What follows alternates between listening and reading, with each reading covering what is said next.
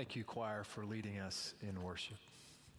Galatians chapter 6, verses 9 and 10 is our text for today. Hear the word of God. So let us not grow weary in doing what is right, for we will reap at harvest time if we do not give up. So then, whenever we have an opportunity, let us work for the good of all, and especially for those of the family of faith. Let us pray together.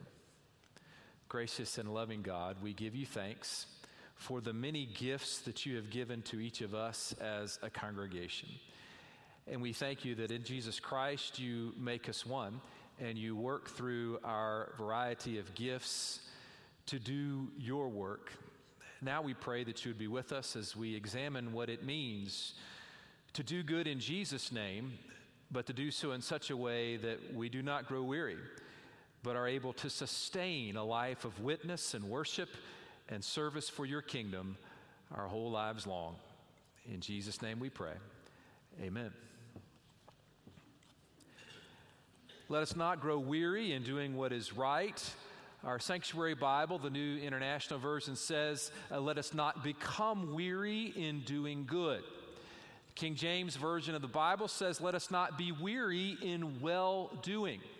And then the message translation says, So let's not allow ourselves to get fatigued in doing good. It's important to note that Paul is not making a commandment here. He doesn't say, Thou shalt not grow weary in doing good. Instead, he's making a common sense, it seems to me, a common sense observation and warning us to live with wisdom. It, he's saying something like this Be careful because when you do good, even when you do it in Jesus' name, it can wear you out. It's hard, it is not easy. So be on guard, be aware, be intentional as you go about the work that you've been called to do and do it in a sustainable kind of way. Let us not grow weary in doing what is right, in doing what is good. Maybe this happens to you. You start a project around the house, and at first you're excited and you're energized, but things do not move as quickly as you would like for them to move and before you know it, you've become weary in doing the good of whatever it is that you've set out to do, and you are no longer doing it. Or maybe this is you. It's uh, almost March and you've already forgotten about the New Year's resolutions you made at the beginning of the year just a short, less than two months ago. Because by January 3rd, it was too hard to keep up that resolution and you stopped doing it. I'm, I'm probably only talking to a person too, probably only talking to myself about this. So if it's hard for us to sustain projects or practices or resolutions that we make that are significant, but not of deep significance usually, then surely we can expect that it just might be difficult for us to sustain the lifelong call of bearing witness to the love of Jesus Christ, of doing good in His name, Paul is acknowledging it is possible to grow weary in doing good. There's not some kind of easy road or super secret that solves it all so that this life of service and sacrifice and doing good and witnessing to the gospel can be done easily. It is tiresome, so let's be intentional as we go about doing the work that God has called us to do so that we will not grow weary in doing good. Because if we grow weary in doing good, chances are we will stop doing good. Well, Paul doesn't let us off the hook in verse 10. He says in verse 9, Don't grow weary in doing good. And then he says, Whenever you have the opportunity, do good to all, and especially to the family of faith. The message puts it this way uh, Right now, therefore, every time we get the chance, did he say that? Every time we get the chance, let us work for the benefit of all. He doesn't say when you're able, when you have the energy, when the time is right, when the context is right, then do good. He says whenever you have opportunity. But in these two verses, Paul doesn't tell us how. So let's reflect upon how we might live out this call to do good in the name of Jesus whenever we have the opportunity, while at the same time not growing weary in doing good. We'll approach this with three questions. The first question is this In what specific ways has God called you to do good in the world? In what specific ways has God called you to do good in the world? What are your gifts? What are the spiritual gifts that God has given you? What are the ability, abilities? What are the circumstances where God has placed you? What are the resources that God has given you? What are the things that you are passionate about in terms of making a difference in this world? What is your season in life? Take all of these things together, and then I believe we can trust that at various places in our lives, God has given us, called us to do some specific things that are unique to who we are. No one person can do everything. We have many gifts and one spirit, and because of the diversity that God places in the body of Christ, we, each of us, are responsible for discerning, with God's help, with the help of our sisters and brothers, discerning just what it is that God has called us to do, and then to get to work doing it. And I believe that one of the ways, it's not a guarantee, but one of the ways that we reduce the likelihood of growing weary in doing good is when we know what it is that we do good the best and we get to work doing that. Because when we're in that sweet spot, when we're doing exactly what we know God has called us to do, there's some energy there. We still get tired, but more often than not, it's a good tired because we know we're right where we need to be doing exactly what we need to do. Uh, we've got a wonderful objective in our vision document. Last year, we uh, five vision statements for our church, and then we put objectives uh, underneath each uh, vision statement. The objective for our mission statement says this uh, this is objective number one. So we put a really high value on it. Every person, that means all of us in our church, knows his or her God given mission and spiritual gifts and is engaged in serving people in our community and around the world. The language of our document is aspirational. We are striving for these things and we're speaking using language as if they are already true. And so we are setting this as a goal that we aspire to, that every one of us will know our God given mission and our gifts and abilities and use them, put them to work in the service uh, of the kingdom to give witness to the gospel of Jesus Christ. And later in the spring, Alicia and I are working on a, a document that we'll share with Sunday school classes that will help us reflect upon, each of us to reflect upon those gifts, those callings that God has placed on our lives. So I look forward to telling you more about that and to engaging in that, but let's not wait until that comes out. Let's start examining now, naming now. What are the things that God has gifted you to do and you're passionate about doing that'll make a difference in our community for the kingdom of God, that will show other people uh, the love of Jesus Christ? Maybe you already know what those things are, maybe you don't. Start praying about it, thinking about it, talking with others about it. And as you discern these things, start getting to work whenever you have the opportunity. Seems to me one important way of not growing weary and doing good is to do those things, to find those things that we're best at, and to get to work. Some of you may know my fondness for a Piedmont, North Carolina fast food restaurant chain known as Biscuitville. Let me just say that one more time Biscuitville. It's just a wonderful sound to my ears. I've been eating Biscuitville biscuits for 40 years. Uh, every time we're in the Carolinas, uh, two weeks ago we stopped in Mount Airy. There's a Biscuitville there, just off the highway, not too far off the highway. Uh, to get those biscuits. Our boys have grown up with them so much so that when Davis was a toddler, he thought that biscuits were actually called Biscuitvilles. So we would be at Grammy's house and he would say, Grammy, I want another biscuit bill. Give me another biscuit bill. Well, this last time we were there at the Biscuitville in Mount Airy, I was shocked. I was dismayed. To my horror, Biscuitville now serves waffle sandwiches. Now, now I know waffle sandwiches are all the rage right now. I mean, we can get them here in town, they're everywhere. But I just got to tell you, I want my bacon, egg, and cheese on a biscuit, not a waffle. And, and here is my critique of the restaurant that, they, that I love and am still loyal to, they have been distracted from what they do best. Doesn't matter if they make the best waffle sandwich in the world. They don't, by the way, because I sampled it.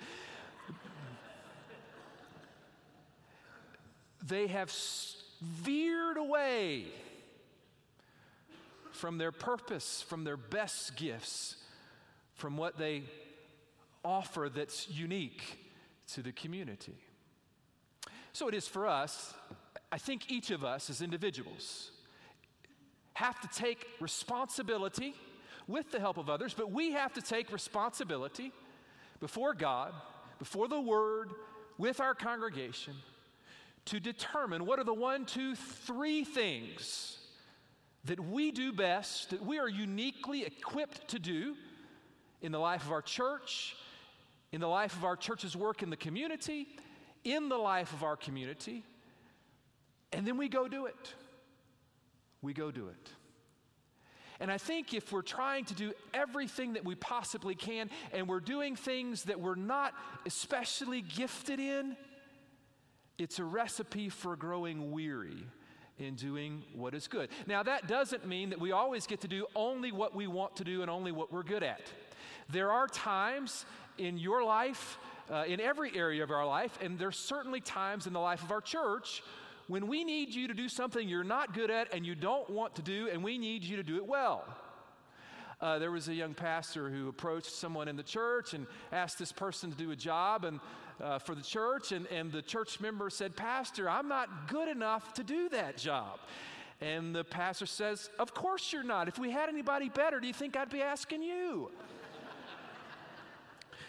and that young pastor wasn't a pastor for very long. He moved on to something else. But there is that sense in life, in family, in work, in community, and certainly in church that there will be times when we're called upon to do things that are outside of our sweet spot, outside of that zone where we're at our best. That's okay, that's healthy. But I don't believe we can sustain that over the long haul. Each of us need to find those places where we're best where our gifts match and we need to offer our best to God, to the church, to the community, to the work of the Lord. So, what are your gifts? What are your gifts? What are you best at? Find that out and get to work. Second question that good that God has called you to do, if you already know it or when you discover it, are you doing it in your own strength or are you doing it in the power of the Holy Spirit?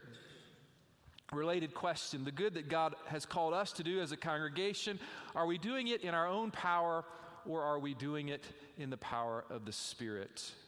Whenever we have an opportunity, let us work for the good of all, Paul says in verse 10. But it's not an isolated idea that he just drops into the letter. It's an idea that's uh, embedded in the entire argument he's making in the letter. We talked about this last week. Uh, Paul travels to the Galatian region, uh, which is in modern day Turkey, and he proclaims the gospel, and people embrace Jesus by faith and then he establishes churches. He helps them get started and moves on to the next missionary assignment.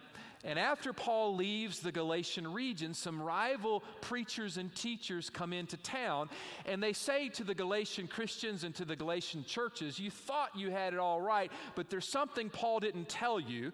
You have to believe in Jesus and you have to follow all the ins and outs of the Jewish laws and tradition. The men have to follow circumcision, everybody has to follow the strict dietary laws. You have to observe all the festivals and religious holidays in specific ways. And if you don't do that, you're really not a Christian.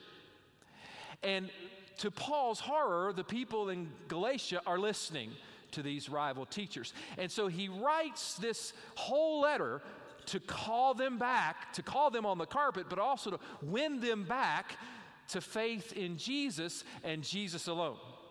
Uh, that's what the letter uh, is about. And then, in the process of calling them to live by faith in Christ alone, he also calls them to live not by their own strength, but to live in the power of the Holy Spirit. Chapter 5, verses 22 and 23. He talks about love, joy, peace, patience, kindness, faithfulness, generosity, gentleness, and self control. And Paul does not speak of these things as virtues that we develop on our own, he speaks of these things as fruit of the Spirit. These are the fruit of the Spirit. These are characteristics that the Spirit grows in you, that the Spirit births in you, that the Spirit generates and produces in you. You don't produce it, we don't produce it ourselves. Instead, we open ourselves to the work of the Spirit, and the Spirit then makes us fruitful by making us peaceful and joyful and full of love and gentleness and self control. And then Paul says in uh, verse 25 of chapter 5 if we live by the Spirit, let us also be guided by the Spirit. So, uh, with that same uh, work sometime in the spring, where we're going to talk about uh, our gifts, our callings, we're also going to talk about the different spiritual practices that God has given us to engage in. Practices like prayer and reading the scriptures, listening to the scriptures, and practices like being here and worship. And many of us already have decades worth of experience in developing these kinds of practices. Some of us don't. So there'll be sharing and teaching, but it's going to be an intentional time, uh, starting, we hope, in our Sunday school classes, where we reflect upon the spiritual practices that we engage in.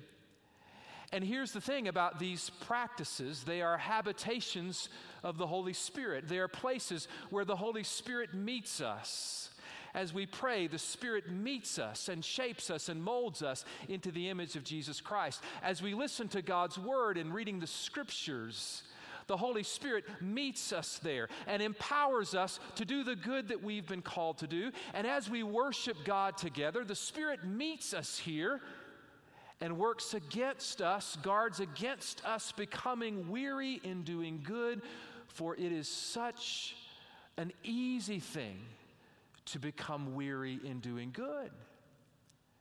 And so, if we want to avoid that, we make sure we gather and worship so that we worship God together as a congregation and we offer ourselves to the one who says, I'm with you always. And we remind ourselves that as important as the good that we do is, what's most important is the work that God does and that God does through us. And so we gather and worship each week to remind ourselves, to confess, to profess that God's work matters most. The end of verse 9, um, Paul speaks of reaping a harvest uh, at harvest time. He speaks of we'll reap at harvest time. Uh, translations are different on verse 9, but the context, especially as we look at verses 7 and 8, suggests that Paul is talking about the time when Jesus returns. And on that day, all will be good. Christ will come to judge, and Christ will come to fully birth the new creation and fully establish the kingdom of God. And when all of these things happen, when that's said and done, all will be good as God wants it to be good. And because of that, which we remember in worship, it helps us not to grow weary in doing good because we know it's not up to us and it helps us know that our good work, in whatever small and tiny way, is, is caught up in the good work that God is doing and that God will one day bring to completion. Our family has a wonderful friend named Mrs. Williams.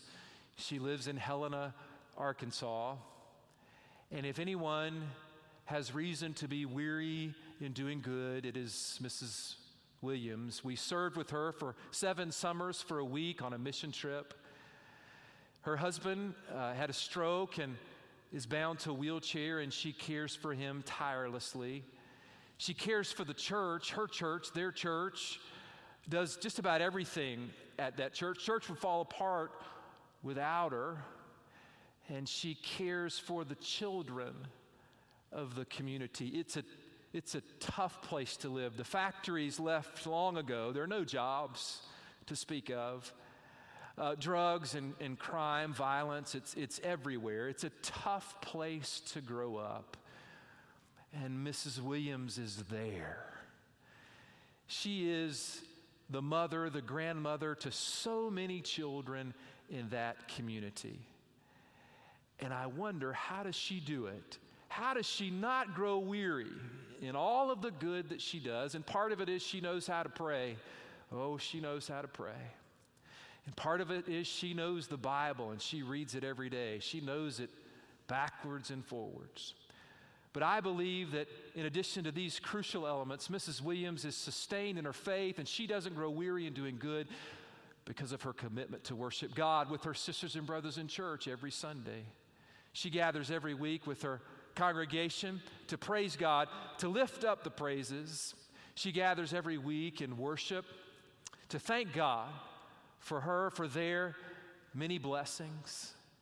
And in the context of this consistent week after week, offering of herself to God, forgetting about her problems for a moment, praying for the community, God sustains her.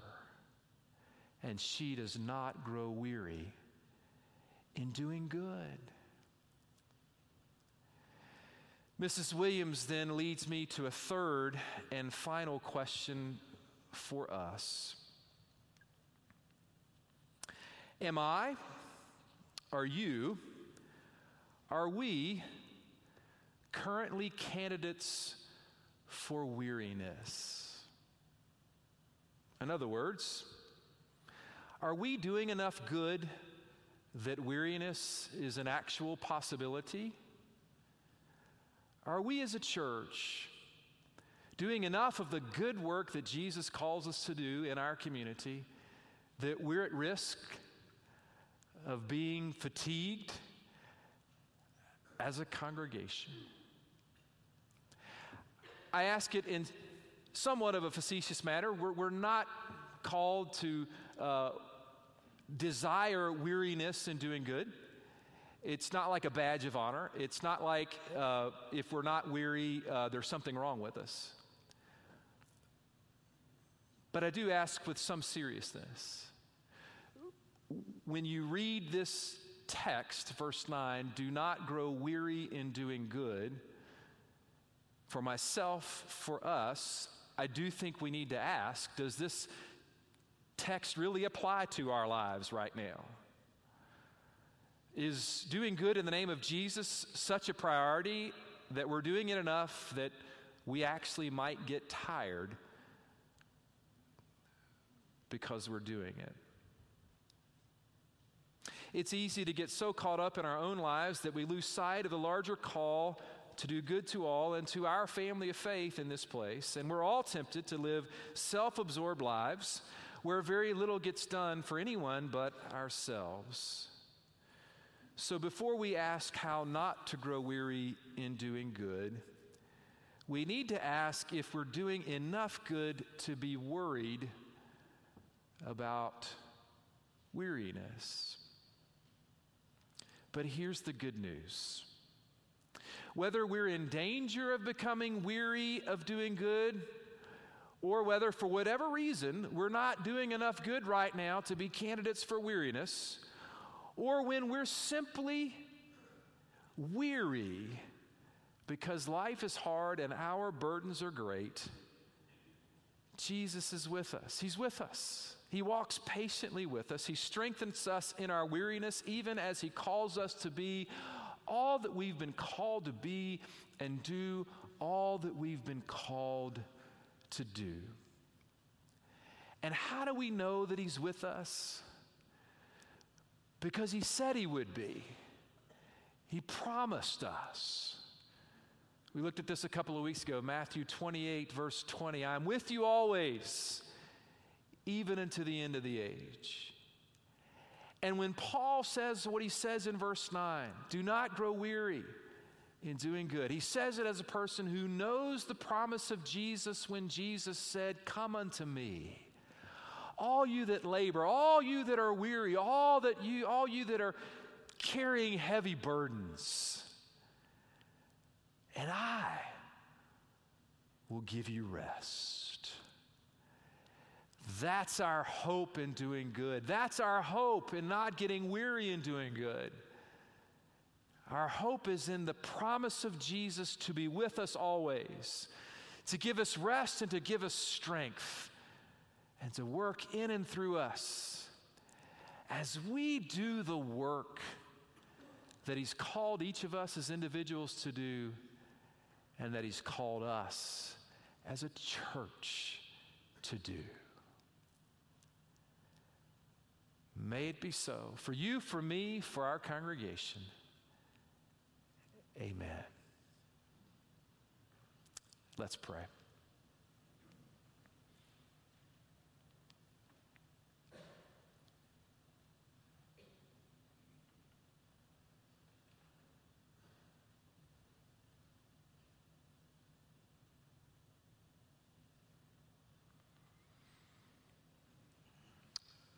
Oh Lord, for every person who already knows the one, two, three couple of things that you've uniquely gifted and called them to do. I pray that in this moment you would help them, us, to recommit to that work. For every person who's not sure, who wonders, what is it, Lord, that you've called me to do and gifted me to do? I pray for the courage for each person in that circumstance to pray and to explore and to experiment and to ask others to walk with them as they figure it out. Oh Lord, I pray, we pray that you would develop in us through our attention to prayer and scripture and worship and other practices an openness to your spirit that we may do the work you've called us to do in the power of your spirit and not in our own strength. And I pray that you would help each of us in this moment to examine the question are we even candidates for weariness in terms of the good we're currently doing? We thank you that you love us. We thank you that you walk with us. We thank you that you give us rest and you give us strength. It's in Jesus' name that we pray. Amen.